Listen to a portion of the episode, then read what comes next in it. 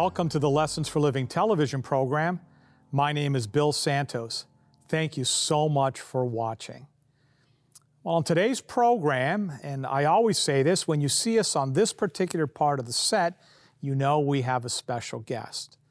So I'm very excited to introduce to you our guest for this program, Derek Sloan. Derek, welcome to the program. Glad to be here. Thanks for having me, Bill. It's great to have you. Now, folks may recognize the last name Sloan because uh, your dad, Dr. David Sloan, is a regular contributor on our program and uh, and gives us some very practical, you know, health advice. And so, uh, we just want to let folks know that you are one of his three sons, right? Absolutely. Yeah. And, Guilty as charged. and so we, we, we love having your dad on the program, and I was I'm excited that uh, our schedule worked out to be able to have you on the program also. And so I'd love to just to start by having you introduce yourself to folks, and I'd like the folks get to know a little bit about you. So you know where you were born, you know you know you know where you grew up, and um, I was reading your book last night. We're going to talk about that a little bit longer, and uh, a little bit later we'll talk about that. And uh, yeah, so just start by telling us, sort of introducing yourself to our viewers. And Sure. Uh, I was born in Ontario in the 80s. I was born in a small town in southern Ontario called Simcoe. Um, my family moved from there to the country uh, when I was about six years old. So my myself and my three brothers grew up uh, in Waterford, so just sort of south of Brantford, Ontario. We ultimately moved to to uh, Courtice, which is just outside of Oshawa, uh, when I was in high school. I attended a uh, private Christian high school. My parents wanted to move to Oshawa, so or the Oshawa area, so my brothers and I could attend this this high school. Uh, so we went we went there. The name of that high school is Kingsway College.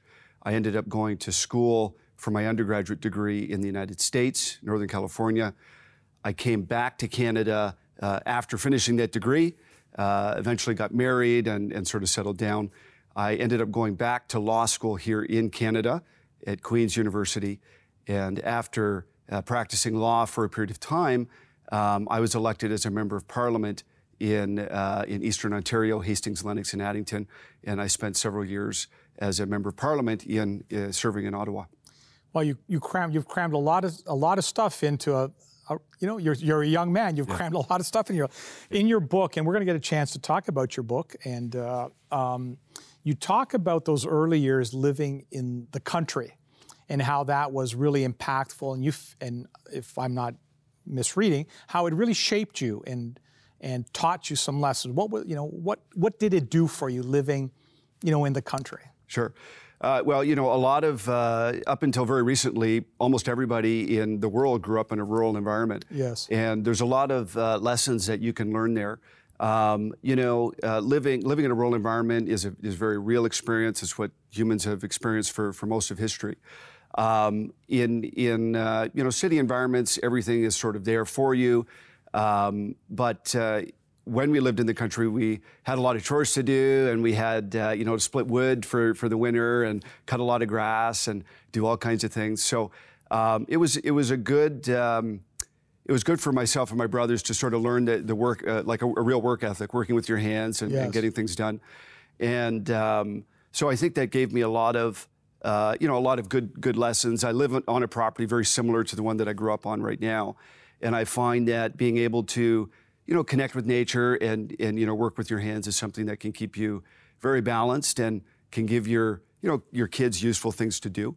And uh, during uh, COVID 19, when everybody was locked down, one of the advantages of living on living in a rural area is, is, you know my kids didn't even really notice that things were going on they were still right. able to go outside and play uh, as they were before and so there's a lot of advantages to that i know you excelled in school you did uh, you did very well in school and um, at some point you make reference to that you know that wasn't necessarily i don't appreciated by some of your by some of your classmates right and uh, it could have you know made life a little bit you know tough for you. You want to tell us a little bit about?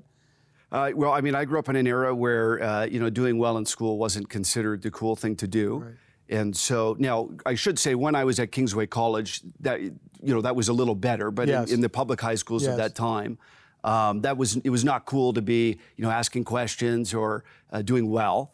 Um, so you know I tried to you know moderate that a little bit. My grades were still decent, but uh, my parents were a little concerned, and so they that was one of the reasons why they wanted me to go to uh, Kingsway College.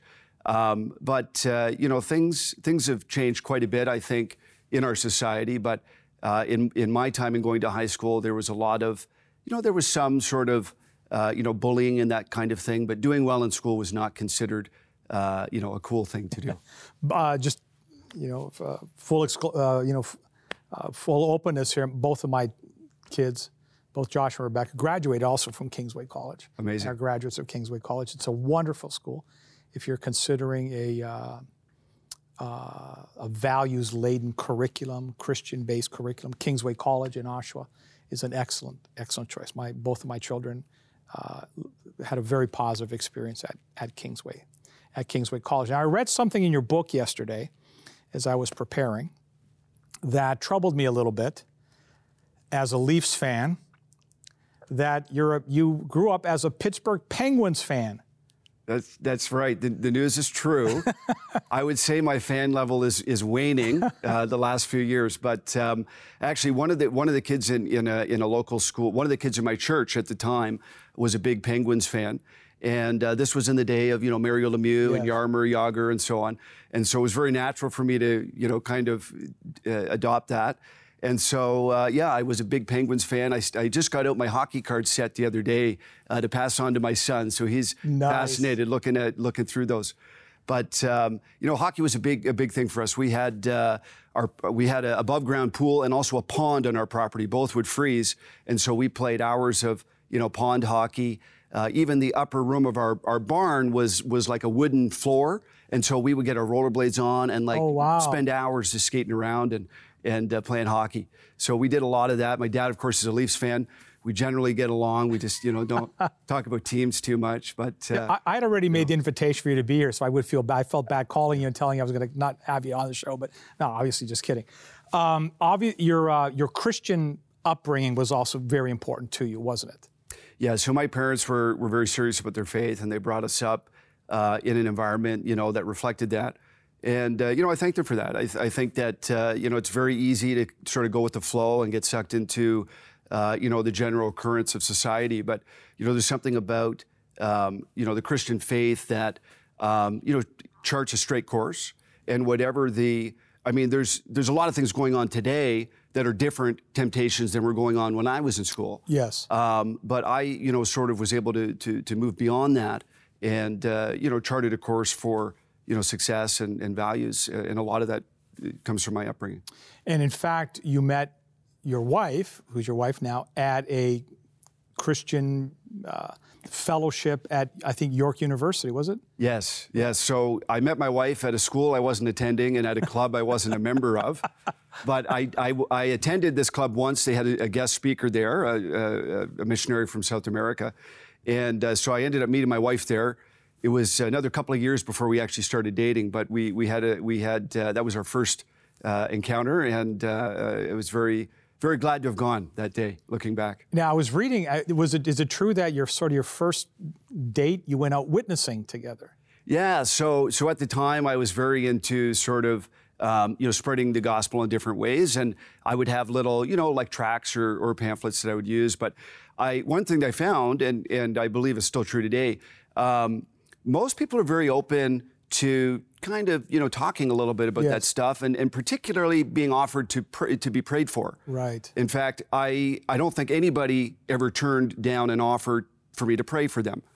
And so um, so you know i would do that from time to time and uh, you know try and really uh, you know share share the message. Even on the streets it's very easy to just kind of talk to people and and and share some share some truth yeah, that's incredible, and, and I think you're right. I think uh, uh, you know there are a lot of people suffering. I mean, uh, my brother happens to be in the hospital right now, and uh, you know, you visit a hospital and you see, you walk out of the hospital thinking, "Boy, I think I got problems."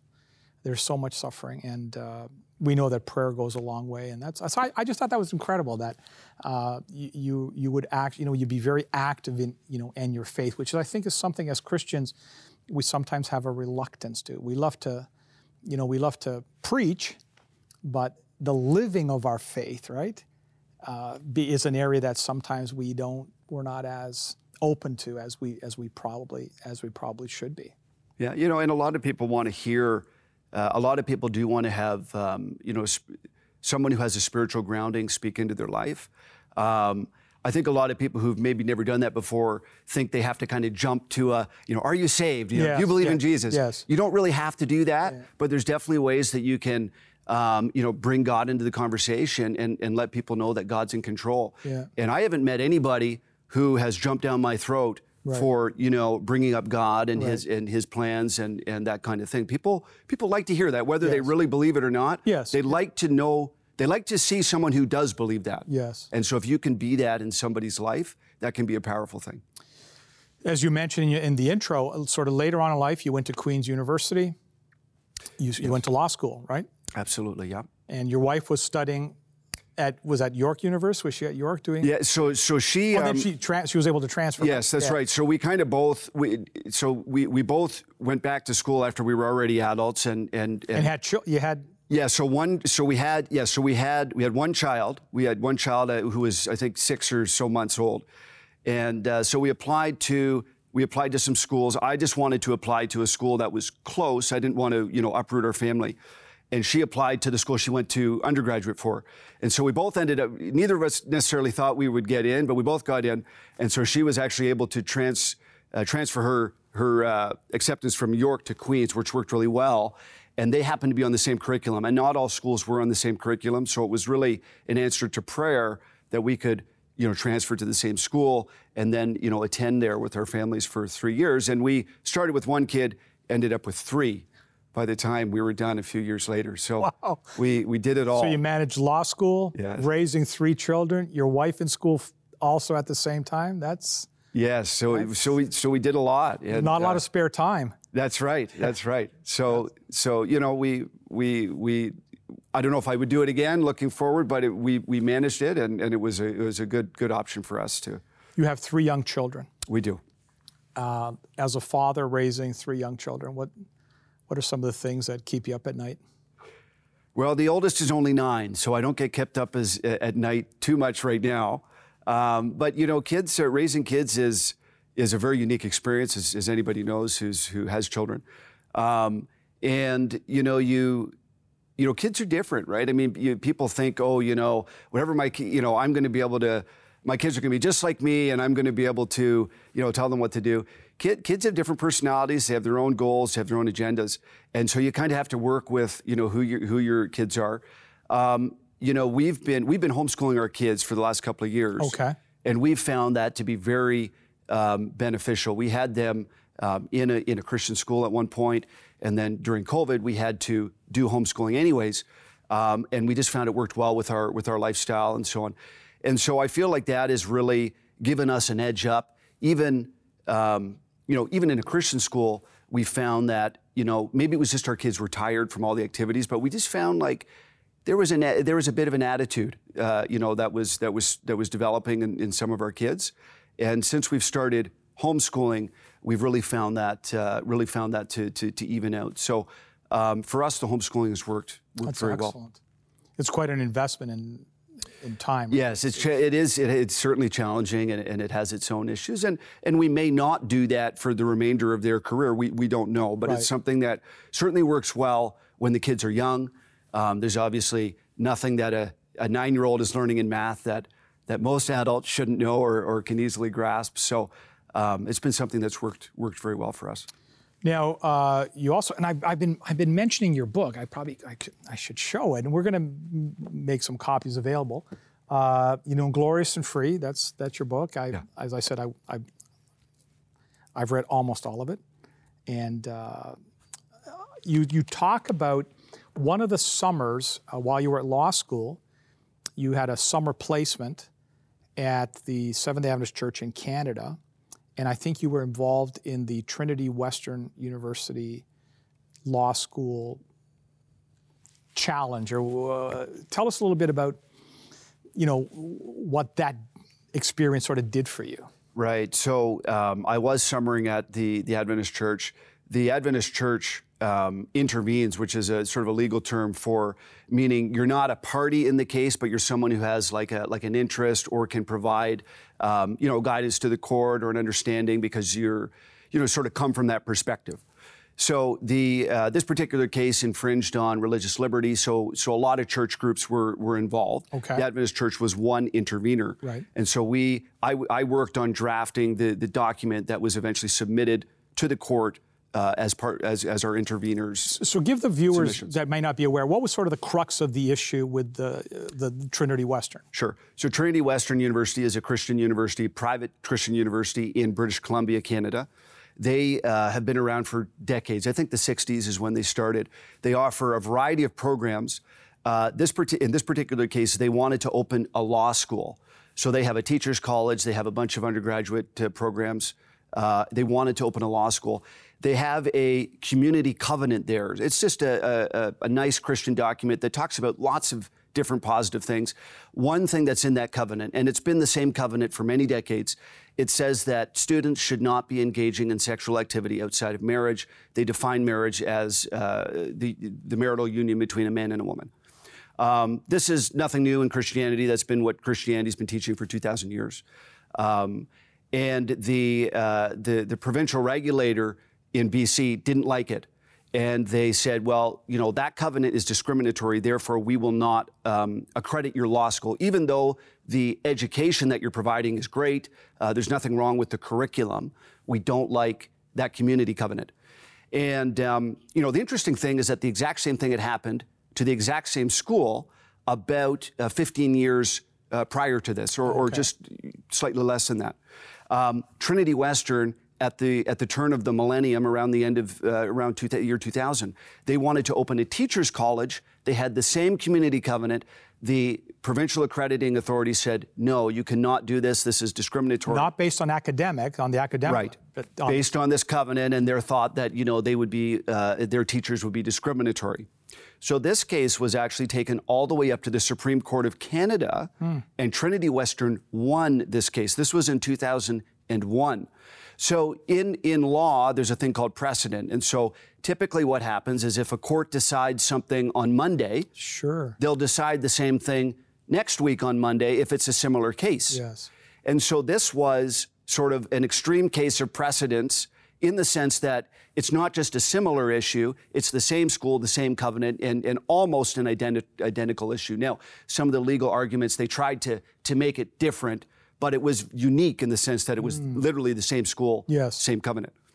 So a lot of us in sort of the the uh, pro Trinity Western side thought that this would be a, a, a no-brainer. No-brainer, yeah, of course. Uh, you know, this has already been decided, yeah. and it wasn't decided 50 years Court, ago. Yeah. It was decided, you know, not even 15 years ago. Yeah. So it was. So this this uh, case worked its way up through various courts in different parts of the, the country because um, law schools are provincially regulated, and so each province had a decision to make about whether they would, quote unquote, accept Trinity grads oh, in their, you know, to apply to their provincial law uh, societies. Right. So several provinces said that they wouldn't, and so um, the court case sort of weaved its way up. It went, uh, you know, at the entry level courts, courts of appeal, and then these cases made their way into the Supreme Court of Canada. The Supreme Court decided against Trinity Western. And so this this case was was happening as I was in law school. Oh wow. And it wasn't like during a summer, it was over several years of different proceedings. Some were won, some were lost. And when I saw this decision, it really, you know, kind of rocked me because, you know, I saw all the sort of legal firepower that went in on our side and, and through other interveners. And it, it occurred to me, you know, you can have, you know, common sense, the law, um, really good people, really smart people, really good minds um, on your side. And, you know, the courts are, are just sort of, um, I'm simplifying this a little bit, but just making it up as they go along. You know, when the when the winds of culture change, they're they're they're making different decisions. And there's many other things that they've done that too as well. Assisted suicide is one of them. But I saw this, and it it, it had already be it had already been dawning on me, but it sort of sealed the deal in a, in a multi-year process for me that um, politics would be a better way to make certain changes in society. And so that really pushed me forward to seek to be involved in politics and try and make a difference that way. And that uh, my involvement in that case um, was one major thing that that turned that was me in that part of, that was one of the, that was a ca- bit of a catalyst for you to to make that transition. Yes, it was. Well, I we're, we're running we're running out of time, uh, and uh, I want to have you back next week because I want to talk specifically about your involvement with politics because there you have gotten some criticism uh, that well that's not really the role for a Christian, right? That you know uh, you didn't see Jesus trying to overthrow the government, uh, you know, of the day, and so Right. I'd like. Just give us. I mean, we're gonna. I want to talk about this specifically next week. But Yes. So, like, what's your take? Give me the closed Right. notes version on. Right. So I believe that Christians are called to be salt and light in every area of society. So, yes, that means to be a pastor, but it also means to be a business leader and even to be involved in politics. We live in a country where God has given us the ability and the right to run our own country. We have the right to vote, we have the right to lead in our own country. And if Christians don't take up that calling or that mantle, then it means by default the ungodly and the, and the downright wicked at times will be running our country. Yes. And frankly, I don't think that's a good thing. I don't think that politics is the only thing that's important. I think there's many things that are important. I don't think everybody should be involved in politics. But I think as Christians, we need to consider what does good governance look like in our country? How can we make a country that actually um, facilitates the ability of churches and Christians to be able to do God's work? and a government or a country that is actively trying to suppress Christianity, trying to put churches and others under their thumb, that doesn't make it easier for us to feed the homeless, to care for the sick, to spread the gospel. That makes it harder. And we have a government that is actively um, opposed to many of the things that, that Christians teach and want to do. And that's a problem. And Christians need to, you know, stand up and do what they can to promote good governance in our country. And you would think that, you know, as you mentioned earlier, with the bit of the winds of change, that if these freedoms for everyone are not protected and enshrined and guarded, well, the winds of change could all of a sudden tilt things in the opposite direction, right? And take freedoms away from other folks. And so, you know, my freedom today to worship, you know, uh, by enshrining that, it means you will also have the freedom not to worship. Exactly. Is that is, does that make any sense? Yeah. It does, and you know, one thing a lot of people don't understand is that the the highest form of sort of democratic freedom that we see in the world today comes from a tradition that's been infused by very serious Christianity. And Yeah. that's something we can talk about next time. Yeah, I'd love- it, it, it isn't the French revolutions of the worlds that have brought enduring freedom. It's been the Western, sort of British Christian parliamentary tradition. And that's not an accident. Excellent. Well, what a, that's a perfect cliffhanger for for next week's program. Derek, I'm glad we, we got a chance just to get to know you better. Next week, we're going to have you back, and I want to go into some of these areas that, uh, y- you know, you having been being involved in politics are areas of concern for you, for our country, and we'd love to have your take on that. And so, thank, you for being here. We're going to close our program with a word of prayer. Excellent. Father in heaven, we want to thank you so much that um, you have granted us the liberty, the freedom. It, it, it cost Jesus his life on the cross to preserve that freedom. Father, we pray for the leaders of our country. May your hand be upon them. May you bless them. May you watch over. Them. May you guide them. May they be, may they be humble servants and, and, and willing to receive guidance from you. Uh, bless Derek and his family. Bless each and every viewer, I pray in Jesus' name. Amen.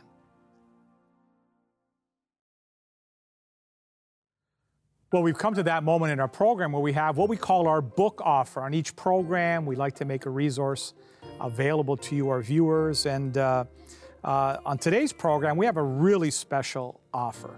Uh, Derek is making copies of his book available to us, and um, we'd love to send you his book as a gift uh, from Lessons for Living Television. Derek, tell us a little bit about what motivated you to write Glorious and Free. Well, one of the other guests you've had in your show, Barry Bussey, uh, also was involved in politics at one point. And he told me that it was very critical to get sort of my story out there in my own words. Otherwise, somebody else would write that story for me, uh, the media and other people. So this book is one half of it is autobiographical, so it goes through a lot of the things we spoke about today in the episode. It talks about my time in politics, my time in Ottawa. The other half is my take on the issues. So it's kind of this is who I am, this is where I come from, this is what I believe, this is what I stand for. For people who are interested in knowing what kind of issues are at the forefront today in, in Canadian politics um, and want sort of a primer on them and, and, and, an understanding of maybe how a Christian could or yes. should look at some of these issues. Yes this is a great book for that. Excellent. Well, as we said, we like to make this book available to you, our viewer. If you're interested in receiving this book as a gift from Lessons for Living Television, pay close attention to the information we're about to provide you. To receive today's free offer, you can log on to the Lessons for Living Television website, www.l4ltv.com. That's the Lessons for Living television website, www.l4ltv.com. You can also write us at Post Office Box 27030, Simcoe Conlin Post Office, Oshawa, Ontario, L1G 0A3, and we would be happy to send the offer out to you. That's Post Office Box 27030, Simcoe Conlin Post Office, Oshawa, Ontario, L1G 0A3. If you live in Canada, this offer will be sent out to you free and postage paid. For viewers living outside of Canada, shipping charges will apply. If you wish, you can order this offer by calling our 1 800 number and speaking with one of our volunteers at 1 800 972 0337. 1 800 972 0337. Operators are standing by now. While on our website, you can leave a prayer request and if impressed to do so, donate to help keep this ministry on the air. Thank you for your support. Well, we've come to the end of another Lessons for Living television program. I want to take this opportunity to thank our special guest, Derek Sloan. Derek, thank you so much. We look forward to having you back next week as we look at some of these issues that uh, our our country is facing. And so we look forward to having you with us. Thank you so much. Glad to be there. Oh, my pleasure. And we want to thank you, our viewer, for being with us. I just want to remind you of a couple of things. Uh, our, our website, l4ltv.com. On the website, you have access to all of our programs. Uh, you can make a donation if you feel so inclined to help us stay on the air. You can find out where we'll be appearing live. Instagram, follow me on Instagram at Santos underscore Bill. Every morning, 6:30 a.m. Eastern Time, I put out a, a small devotional video. Great way to start the day. I have friends that say to me, Bill, I start my day with my coffee and your video. And what a great way to start the day, focused on things of heaven. Follow me on Twitter, Santos underscore Bill. Check out our Facebook page and follow us on SoundCloud. All of the programs have an audio version that is available on SoundCloud that you can download and you can carry with you. We're practically out of time. Thanks, Derek. We look forward to having you back next week. And thank you again. We hope to see you back with us next week. God bless you. We'll see you then.